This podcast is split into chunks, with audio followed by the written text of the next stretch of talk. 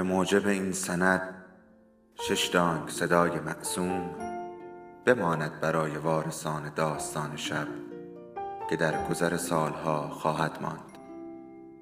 ارادتمند داستان شب.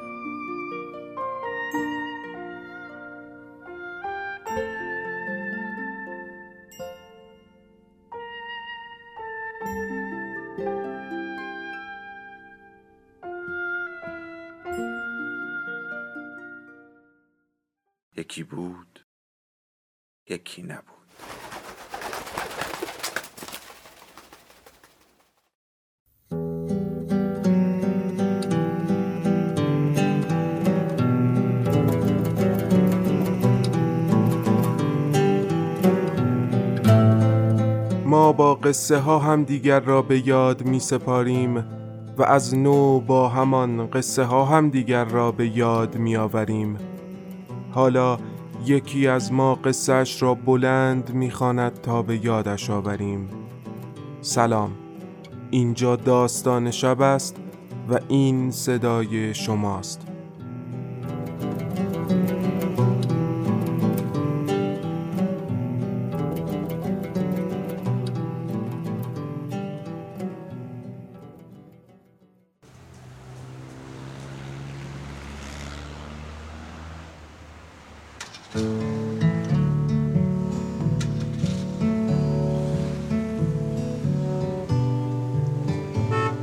لاتاری اثر شرلی جکسون مترجم جعفر مدرس صادقی صبح روز 29 ژوئن روشن و آفتابی بود و گرمای تر و تازه یک روز ناف تابستان را داشت. گلها دست دسته شکفته بودند و چمن سبز سبز بود. اهالی دهکده از حدود ساعت ده در میدان بین پستخانه و بانک جمع شدند. بعضی شهرک ها جمعیتشان آنقدر زیاد بود که لاتاری را دو روز طول می‌دادند و باید از 26 ژوئن شروع می‌شد. اما در این دهکده که فقط حدود 300 نفر جمعیت داشت تمام مراسم دو ساعت هم طول نمی‌کشید و می‌شد از ساعت ده صبح شروع کرد و سر و ته قضیه را طوری هم آورد که اهالی برای نهار به خانه هاشان برگردند. بچه ها پیش از همه جمع شدند. تعطیلات مدرسه تازه شروع شده بود و حس آزادی هنوز برای خیلی از آنها تازگی داشت.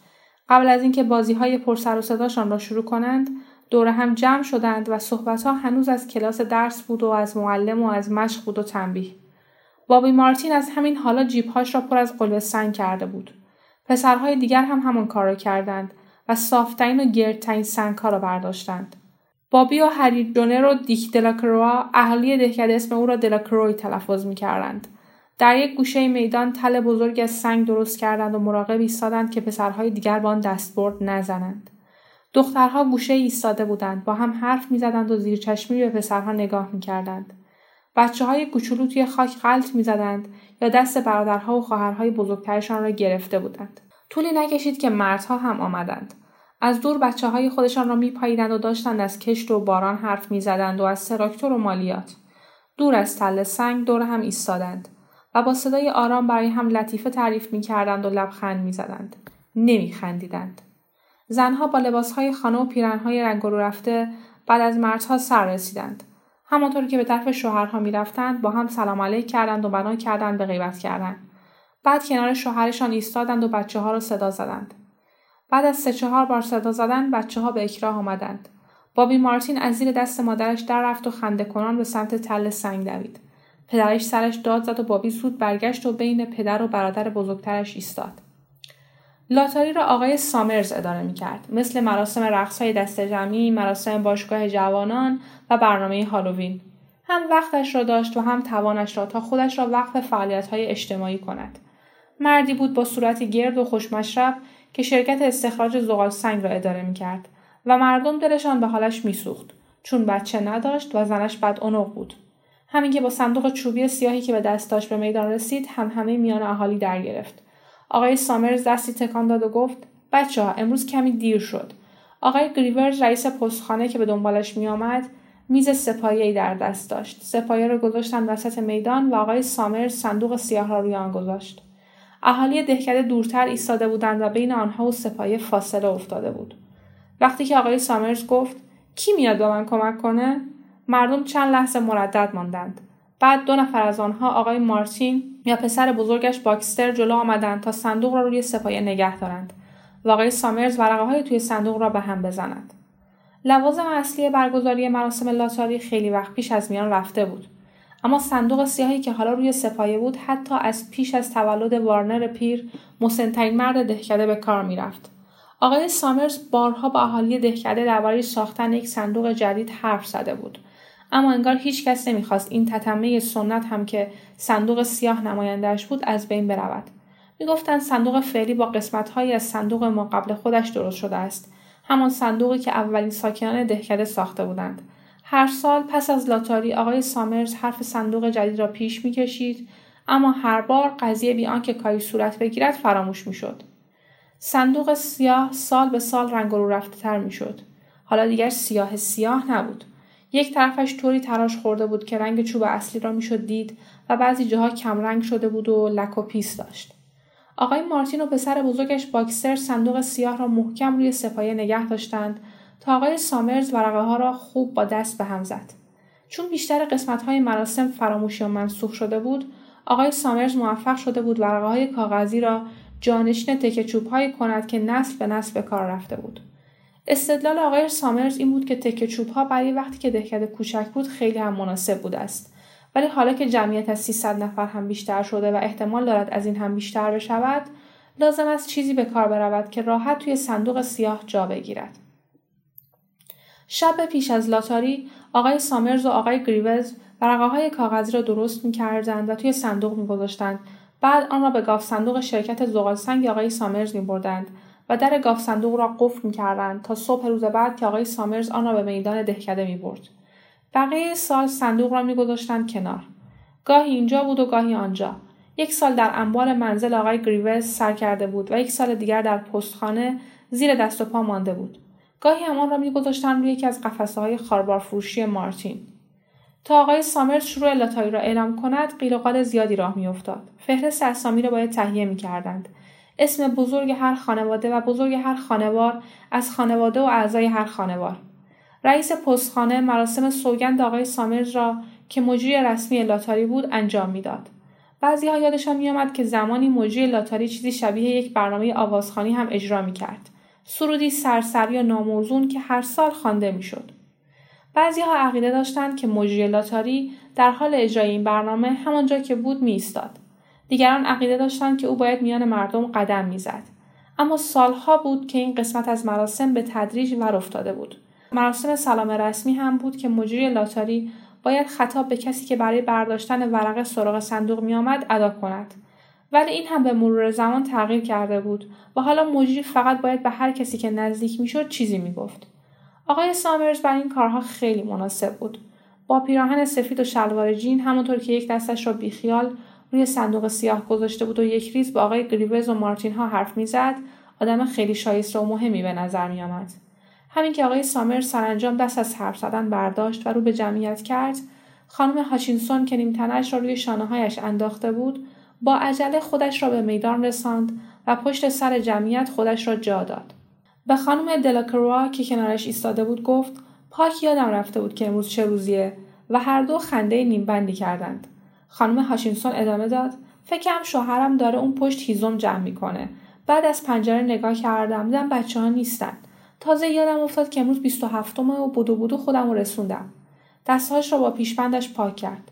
خانم دلاکروا گفت به موقع اومدی هنوز دارن حرف می‌زنن خانم هاچینسون سرک کشید و از میان جمعیت نگاه کرد و شوهر و بچه هاش را دید که جلو جلوها ایستاده بودند به نشانه خداحافظی دست بازوی خانم دلاکروا زد و از لای جمعیت راهی باز کرد. مردم با خوشرویی کنار رفتند و راه دادند. یکی دو نفر با صدایی که آنقدر بلند بود که با آن طرف جمعیت برسد گفتند هاچینسون خانمت داره میاد. و بیل بالاخره پیدایش شد. خانم هاچینسون خودش را به شوهرش رساند و آقای سامرز که منتظر مانده بود با خوشخلقی گفت فکرم مجبوریم بدون تو شروع کنیم تسی. خانم هاچینسون گفت می‌خواستی ظرفامو نشسته تو ظرفشویی ول کنم و بیام جو. توی جمعیت که بعد از رسیدن خانم هاچینسون داشتن سر جاهای خودشان میستادند صدای خوانده آرامی پیچید آقای سامرز با قیافه جدی گفت خب گمونم بهتره دیگه شروع کنیم. زودتر قالش رو بکنیم که بتونیم برگردیم سر کار و زندگیمون. کسی غایب نیست؟ چند نفر گفتن دامبار دامبار دامبار. آقای سامرز فهرست اسامی را نگاه کرد و گفت کلاید دامبار. درسته پاش شکسته. کی به جاش تو قرعه کشی شرکت می‌کنه؟ زنی گفت گمونم من. و آقای سامرز رو کرد به اون و گفت زن به جای شوهرش شرکت می‌کنه. تو پسر بزرگ نداری که این کارو بکنه جنی؟ با اینکه آقای سامرز و همه اهالی دهکده جواب این سوال را خوب می‌دانستند مجری لاتاری وظیفه داشت که این چیزها را رسما بپرسد. آقای سامرز با قیافه معدب منتظر ماند تا خانم دامبار جواب بدهد. خانم دامبار با تاسف گفت هوراست که هنوز 16 سالش نشده. گمونم امسالم من باید جوره بابا هر رو بکشم. آقای سامرز گفت باشه. روی فهرستی که دستش بود یادداشتی کرد. بعد پرسید پسر واتسون امسال شرکت می‌کنه؟ پسر قد بلندی از میان جمعیت دستش رو بلند کرد. اینجام از طرف خودم و مادرم شرکت می‌کنم. با حالتی عصبی چشمهایش را به هم زد و سرش را زیر انداخت و صداهای از میان جمعیت شنیده شد که می‌گفتند این جک پسر خوبیه. و خوب شد مادرت یه مرد پیدا کرد که به جا شرکت کنه. آقای سامرز گفت خب فکر کنم همه اومده باشن. وارنر پیر هم هستش؟ صدای گفت اینجام و آقای سامرز سرش را تکان داد. آقای سامرز سرفه کرد و نگاهی به فهرست اسامی انداخت و جمعیت ناگهان ساکت شد. آقای سامرز گفت همه آمادن؟ حالا من اسمها رو می‌خونم. اول اسم بزرگ هر خانواده و مردها میان و یک ورقه از توی صندوق برمیدارن. ورقه رو همونطور تا شده توی دستتون نگه دارین و بهش نگاه نکنین تا همه ورقه هاشون رو به نوبت بردارن. روشن شد؟ مردم آنقدر این کار را انجام داده بودند که به این راهنمایی ها خوب گوش نمی‌دادند. بیشترشان ساکت بودند لبهاشان را میخوردند و به دوروبر نگاه نمی‌کردند. آقای سامرز دستش را بالا برد و گفت آدامز مردی از جمعیت جدا شد و جلو آمد. آقای سامرز گفت سلام استیو. آقای آدامز گفت سلام جو. لبخندهای بینمک و عصبی به هم تحویل دادند. بعد آقای آدامز دستش را کرد توی صندوق سیاه و ورقه تا شده بیرون کشید. یک گوشش را محکم گرفت و برگشت و با عجله رفت سر جای خودش توی جمعیت. کمی دورتر از خانوادهش ایستاد و به دستش نگاه نکرد. آقای سامرز گفت آلن آندرسون بنتام. در ردیف آخر خانم دلاکرا به خانم گریوز گفت بین لاتاریا دیگه انگار هیچ فاصله ای نیست. آخرش انگار همین هفته پیش بود. خانم گریوز گفت خب زمان زود میگذره. کلارک دلاکروا. خانم دلاکروا گفت اینم شوهر من. شوهرش که داشت می‌رفت جلو زن نفسش را توی سینه حبس کرده بود. آقای سامرز گفت دامبار. و خانم دامبار با قدم های استوار به طرف صندوق رفت. یکی از زنها گفت برو جلو جنی. و دیگری گفت نگاش کن داره میره. خانم گریوز گفت حالا نوبت ماست. و با آقای گریوز نگاه کرد که خودش را کنار صندوق رساند. جدی و گرفته با آقای سامرز سلام علیه کرد. یک ورق از توی صندوق برداشت. جمعیت پر شده بود از مردهایی که ورقه های تا شده کوچک توی دستهای بزرگشان بود و با حالت عصبی این ورانورشان می‌کرد. خانم دامبار و دو پسرش کنار هم ایستاده بودند و خانم دامبار ورقه را به دست داشت. هاربرت هاچینسون. خانم هاچینسون گفت یالا را بیوف بیل. و آنهایی که نزدیک بودند زدن زیر خنده. جونز. آقای آدامز به وارنر پیر که پهلوش ایستاده بود گفت میگن توی اون دهکده بالایی صحبتهایی هست که دیگه لاتایی رو بزنن کنار. وارنر پیر قرید یه مش آدم احمق. به حرف جوونا گوش می‌کنن که به هیچی رضایت نمیدن. هیچ بعی نیست یه روز بگن می‌خوان برن تو غار زندگی کنن. دیگه هیچکس کار نکنه. یه مدت هم اینجوری زندگی کنیم. یه مسئله قدیمی هست که میگه لاتاری تو ماه جوان فصل ذرت رسیدن. اگه اوضاع همینجور پیش بره طولی نمی‌کشه که مجبور میشیم آش علف کوف کنیم. تا بوده لاتاری هم بوده. با اوقات تلخی اضافه کرد. دیدن این جوونک جو سامرز که اونجا وایساده و سر به سر هم می‌ذاره خودش به اندازه کافی بد هست. خانم آدامز گفت بعضی جاها لاتاری رو گذاشتن کنار. وارنر پیر گفت یه مش جوون احمق. این کارا آخر عاقبت نداره. مارتین. و بابی مارتین به پدرش نگاه کرد که رفت جلو. آوردایک. پرسی. خانم دامبار پسر بزرگش گفت کاش عجله کنن کاش عجله کنن. پسرش گفت دیگه چیزی نمونده. خانم دامبار گفت خودتو حاضر کن بدوی به بابات بگی. آقای سامرز اسم خودش را خواند درست یک قدم جلو رفت و ورقه از توی صندوق سوا کرد. بعد صدا زد وارنر. وارنر پیر همانطور که داشت از میان جمعیت میگذشت گفت هفتاد و هفتمین ساله که توی لاتاری شرکت می‌کنم. هفتاد و هفتمین بار. واتسون پسر قد بلند با دست که از میان جمعیت بیرون آمد. یک نفر گفت هول نشو جک. آقای سامرز گفت عجله نکن پسرم. زانینی. مکس کشداری برقرار شد. نفس هیچ کس در نمی آمد تا اینکه آقای سامرز که ورقش را بالا نگه داشته بود گفت بسیار خوب بچه ها. یه دقیقه هیچ کس تکان نخورد. بعد همه ورقه ها باز شد. ناگان همه زنها همزمان به حرف زدن افتادند. کیه؟ به کی افتاد؟ دامبارا واتسونا. بعد چند نفر با هم گفتند هاچینسون بیل. به بیل هاچینسون افتاد. خانم دانبار به پسر بزرگش گفت برو به پدرت بگو. مردم به دوروبر نگاه کردند که هاچینسون ها را پیدا کنند. بیل هاچینسون آرام ایستاده بود و زل زده بود به ورقه توی دستش. ناگهان تسی هاچینسون رو به آقای سامرز داد زد. شما بهش فرصت ندادین کاغذی رو که دلش می‌خواست برداره. من دیدم منصفانه نبود. خانم دلاکروا صدا زد. تسی بچه خوبی باش. و خانم گریوز گفت همه ما شانس مساوی داشتیم. بیل هاچینسون گفت تسی خفه شو. آقای سامرز گفت خب همه گوش کنید تا اینجاش سریع پیش رفتیم. حالا باید کمی بیشتر عجله کنیم که به موقع تموم بشه. به فهرست بعدی نگاهی انداخت و گفت بیل تو از طرف خانواده هاچینسون تو قرعه شرکت کردی. خانواده دیگه هست که جزو خانواده هاچینسون باشه. خانم هاچینسون داد زد. دان و اوا هم هستن. بذارین اونا هم شانسشون رو امتحان کنن. آقای سامرز بارامی گفت تسی دخترها با خانواده شوهراشون تو قرعه کشی شرکت می‌کنن. تو هم مثل همه اینو می‌دونی. تسی گفت منصفانه نبود. بیل هاشینسون با گفت گمونم راست میگی جو. دخترم با خانواده شوهرش شرکت می‌کنه که منصفانه هم هست. من هم به جز این بچه ها خانواده دیگه ای ندارم. آقای سامرز توضیح داد که تا جایی که به خانواده مربوط میشه قرعه به اسم تو افتاده. تا جایی هم که مربوط به خانوار میشه باز هم قرعه به اسم تو افتاده. درسته؟ بیل هاشینسون گفت درسته.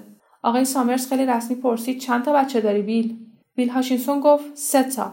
پسر بزرگم بیلی نانسی و دیو کوچولو تسی و خودم. آقای سامرز گفت بسیار خوب. هری ورقهاشون رو پس گرفتی؟ آقای گریوز سر تکان داد و برقه ها رو بالا گرفت. آقای سامرز گفت مال بیل رو هم بگیر و همه رو بنداز توی صندوق. خانم هاچینسون با صدایی که سعی داشت آرام باشد گفت فکر کنم باید از سر شروع کنیم دارم به شماها میگم منصفانه نبود. بهش فرصت ندادین انتخاب کنه. همه شاهد بودن. آقای گریوز که هر پنج ورقه را سوا کرده و انداخته بود توی صندوق بقیه ورقه ها را انداخت زمین و بعد آنها را برداشت و به هوا برد خانم هاچینسون با آنهایی که دور برش بودند می‌گفت همتون گوش بدین آقای سامرش پرسید حاضری بیل بیل هاشینسون نگاه سریعی به زن و بچه‌هاش انداخت و سر داد. آقای سامرز گفت یادتون باشه ورقه ها رو بردارین و همینطور تا شده نگه دارین تا همگی ورقه هاشون رو بردارن. هری تو به دیو کوچولو کمک کن. آقای گریوز دست پسر را گرفت و پسر با اشتیاق همراه او رفت تا پای صندوق. آقای سامرز گفت دیوی یه ورقه از تو صندوق بردار. دیوی دستش را کرد توی صندوق و خندید. آقای سامرز گفت فقط یه دونه بردار. هری تو ورقه رو براش نگه دار آقای گریوز دست بچه را گرفت و ورقه تا شده را از توی مشت بستش درآورد و توی دست خودش نگه داشت دیو کوچولو کنارش ایستاده بود و هاج و واج نگاهش می‌کرد آقای سامرز گفت نوبت نانسیه نانسی دوازده سالش بود. دوستان هم مدرسهاش نفسهای بلند کشیدند و نانسی که دامنش را تکان می‌داد جلو رفت و با حرکت ظریفی ورقه را از توی صندوق برداشت. آقای سامرز گفت بیلی. و بیلی با صورت قرمز و پاهای زیادی بزرگش همانطور که داشت ورقه را برمیداشت نزدیک بود صندوق را برگرداند. آقای سامرز گفت تسی. تسی چند لحظه مردد ماند. با بدگمانی نگاهی به دوروبر انداخت بعد لبهاش را به هم فشرد و به طرف صندوق رفت. از توی صندوق ورقی قاب زد و گرفت پشت سرش. آقای سامرز گفت بیل. بیل هاشینسون دستش را کرد توی صندوق گرداند و آخر سر ورقه را بیرون آورد. جمعیت ساکت بود. دختری زمزمه کرد. امیدوارم نانسی نباشه. و زمزمهش به گوش همه رسید. وارنر پیر با صدای واضحی گفت دیگه مثل اون وقتا نیست. دیگه مردم اونطور که اون وقتا بودن نیستن.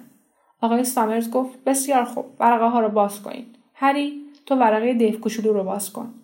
آقای گریوز ورقه را باز کرد وقتی که آن را بالا گرفت و همه توانستند ببینند که سفید است جمعیت نفس راحتی کشید نانسی و بیلی ورقه هایشان را همزمان باز کردند و گل از گلشان شکفت خندیدند و ورقه ها رو بالای سرشان گرفتند و رو به جمعیت چرخیدند. آقای سامرز گفت تسی. مکسی برقرار شد و بعد آقای سامرز به بیل هاشینسون نگاه کرد. بیل ورقش را باز کرد و نشان داد. سفید بود. آقای سامرز گفت تسیه. صدای آرامی داشت. بیل ورقش رو به ما نشون بده. بیل هاشینسون به طرف زنش رفت و ورقه را به زور از توی دستش بیرون کشید. روی ورقه یک نقطه سیاه بود. نقطه سیاهی که آقای سامرز شب پیش با مداد بزرگ دفتر شرکت زغال سنگ روی ورقه گذاشته بود. بیل هاشینسون ورقه را بالا گرفت و جمعیت به جنب و جوش افتاد. آقای سامرز گفت بسیار خوب بچه ها زود تمومش کنیم. هرچند تشریفات اولیه مراسم از یاد رفته بود و صندوق سیاه اصلی از دور خارج شده بود. اهالی دهکده هنوز استفاده از سنگ را به یاد داشتند. تله سنگی که پسرها پیشتر درست کرده بودند حاضر و آماده بود. روی زمین هم سنگ ریخته بود و ورقه هایی که از توی صندوق بیرون آمده بود و باد میبردشان. خانم دلاکروا سنگی آنقدر بزرگ انتخاب کرد که باید دو دستی برمی داشت و رو کرد به خانم دانبار و گفت بالا عجله کن خانم دانبار که توی هر دستش چند تا سنگ کوچک بود نفس گفت نمی‌تونم بدوم. تو برو جلو تا من خودم رو برسونم. بچه ها هم سنگ توی دستشون بود و یک نفر چند تا سنگریزه به دیوی هاچینسون کوچولو داد. تسی هاچینسون حالا وسط یک فضای خالی ایستاده بود و جمعیت به طرفش حرکت می‌کرد. تسی با ناامیدی دستهایش را بلند کرد و گفت منصفانه نیست. سنگی به یک طرف سرش خورد. وارنر پیر داشت می‌گفت یالا یالا همه بیان. استیو آدام جلوی جمعیت بود و خانم گریوز کنارش. خانم هاچینسون فریاد کشید منصفانه نیست درست نیست. و آن وقت همه ریختند روی سرش.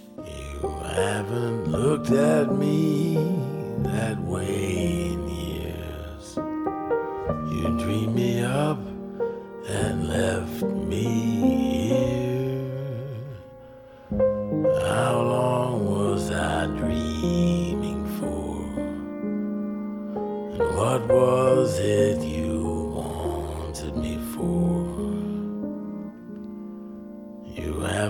looked at me that way in years.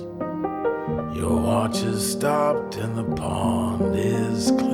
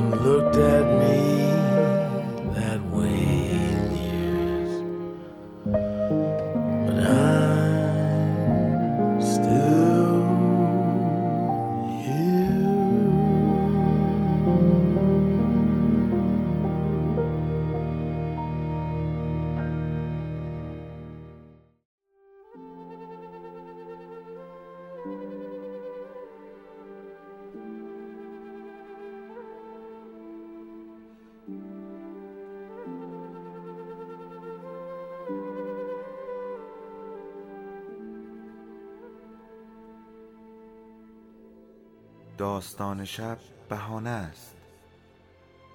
برای با هم بودن دور هم نشستن شنیده شدن.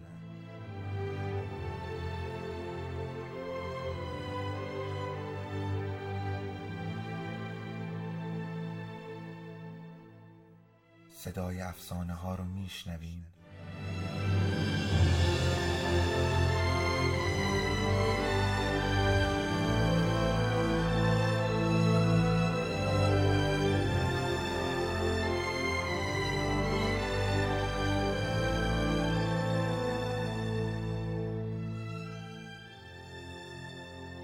شبتون بخیر.